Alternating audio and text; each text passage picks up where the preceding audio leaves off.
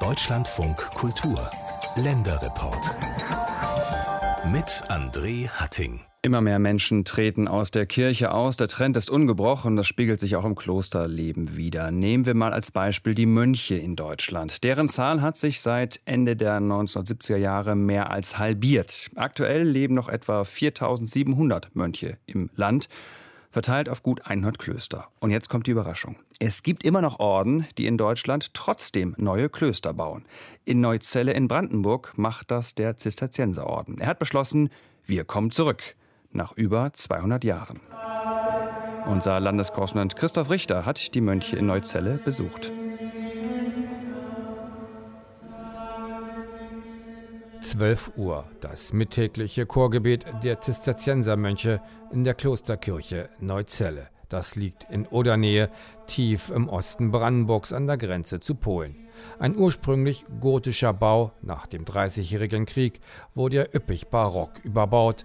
Eine Kirche, die man so eher in Süddeutschland oder Österreich vermutet, aber nicht in Brandenburg.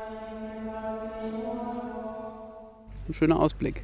Es geht hier direkt in die Oderniederungen runter. Es ist im Moment alles schön saftig grün. Man kann da im Sommer jetzt schön joggen, Fahrrad fahren, spazieren gehen. Das ist ganz hübsch. Dann gehen so die Störche da so auf den Wiesen rum. Das ist ganz idyllisch. Pater Kirjan, 44 Jahre alt, Subprior des Klosters Neuzelle.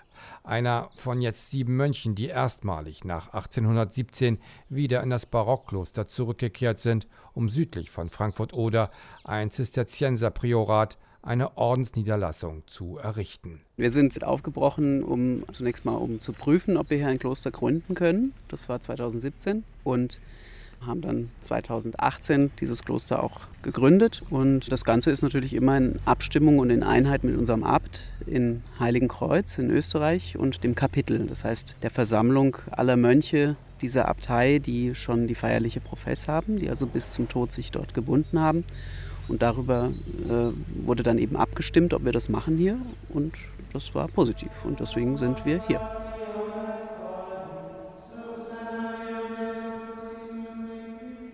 Derzeit residieren die Mönche im katholischen Pfarrhaus von Neuzelle sind gewissermaßen Untermieter, bis sie ein eigenes Kloster errichtet haben. Diese Gebäude gehören äh, seit 1817 dem Staat und nicht mehr der Kirche, nicht mehr dem Orden. Das säkularisierte Stift Neuzelle zieht jährlich etwa 100.000 Touristen an.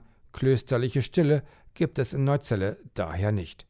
Auch nicht im Pfarrhaus, wo sich die Klausur, der Wohnbereich der Mönche, befindet. Problem hier ist halt, dass es sehr hellhörig ist, weil dieses, diese ganzen Zwischenwände und, und äh, Decken, die sind erst nach der Auflösung des Klosters eingebaut worden. Da sind viele Schallbrücken, ja, also man hört eine ganze Menge und das ist eigentlich, sag ich mal, für die Mönchszelle nicht unbedingt das, wie es sein soll. Also man soll ja schon so ein bisschen einen abgeschotteten Bereich haben, wo man einfach auch die Stille dann leben kann. Ja.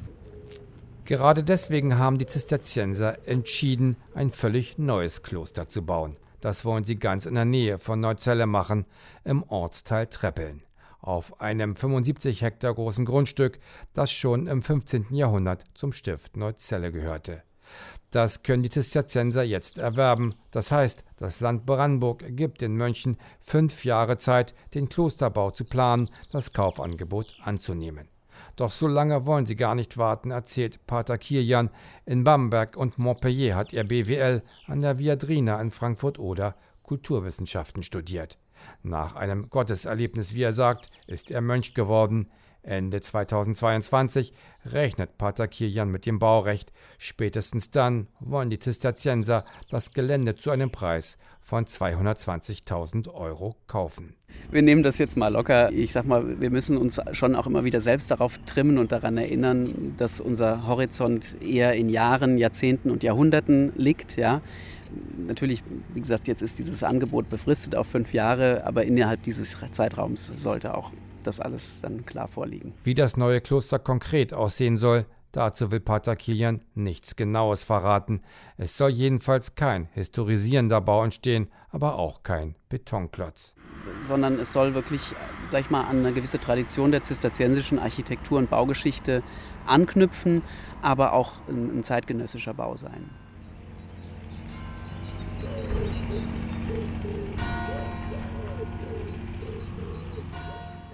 Das Einzige, was klar ist, man baue in der entkirchlichten und weit entfernten ostdeutschen Provinz ein völlig neues Kloster, sagt lachend Pater Simeon, auch er will keine Details verraten. Ein 50-jähriger Mönch, er kommt aus der Nähe von Bonn, ist Kirchenmusiker und der Prior, der Vorsteher der Neuzeller Klosterneugründung. Warum nicht hier? Ich meine, Papst Franziskus hat das deutlich gesagt, er geht an die Ränder. Wir sind hier in gewisser Weise an einem Rand, aber das Zentrum ja, eines geistlichen Lebens, äh, das ist, das ist immer da, äh, ja, wo, die, wo die Liebe lebt. ja, und das ist, das ist vollkommen egal, ob da jetzt halt äh, ja, eine Million Menschen leben oder ob da halt kein Mensch ist. Einen Namen gibt es auch schon: Kloster Maria Mutter Friedenshort und wird versteckt im Wald entstehen. An der Stelle, wo früher ein ehemaliges Forsthaus, später dann ein hermetisch abgeriegeltes Ferienheim der DDR Staatssicherheit stand.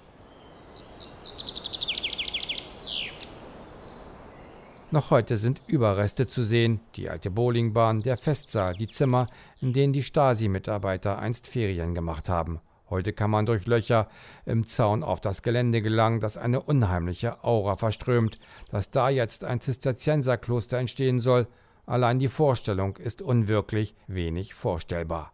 Und gegensätzlicher könnte eine Nutzung nicht sein. Erst Stasi-Gelände, dann Klosteranwesen. Ich finde das ein, eine schöne Versöhnung auch mit der Geschichte dieses Ortes, dass sich dort die Zisterzienser wieder ansiedeln. Meint Manja Schüle, Sozialdemokratin, Kulturministerin des Landes Brandenburg und zuständig für die Religionsgemeinschaften. Das werde eine Tankstelle für die Seele, ist sie sich sicher. Zudem könne es gar nicht schaden, wenn Zisterzienser wieder nach Brandenburg kommen, die sie gerne auch Sinfluencer nennt. Das sind Menschen, die unsere Region dort um eine religiöse und spirituelle Komponente erweitern. Und darüber freue ich mich sehr.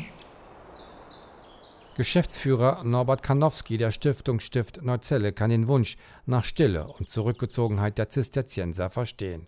Hätte es aber schöner gefunden, wenn sich die Mönche im Pfarrhaus, wo sie jetzt übergangsweise leben, für immer bequem gemacht hätten, um so das alte Klosterleben am ursprünglichen Ort wieder aufleben zu lassen.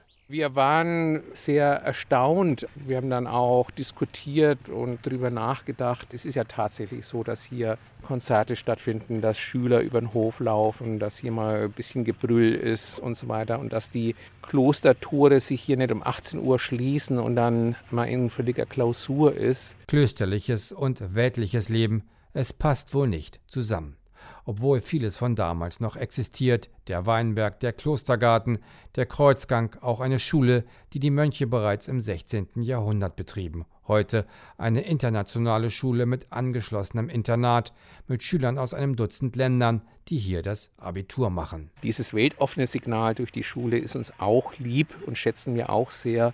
Und das war dann wohl aus Sicht der Mönche dann auch zu schwierig, das zu verbinden.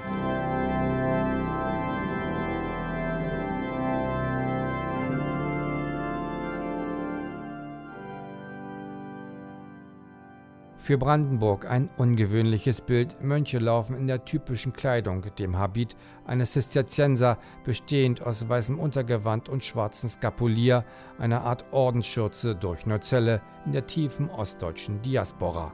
Und sie leben so, wie es die Regel vorschreibt, ora et labora, das heißt, dem Gebet soll nichts vorgezogen werden.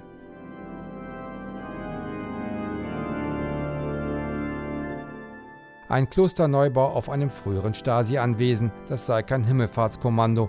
Pater Kilian schüttelt den Kopf. Die Skandale der katholischen Kirche in Neuzelle seien sie kein Thema.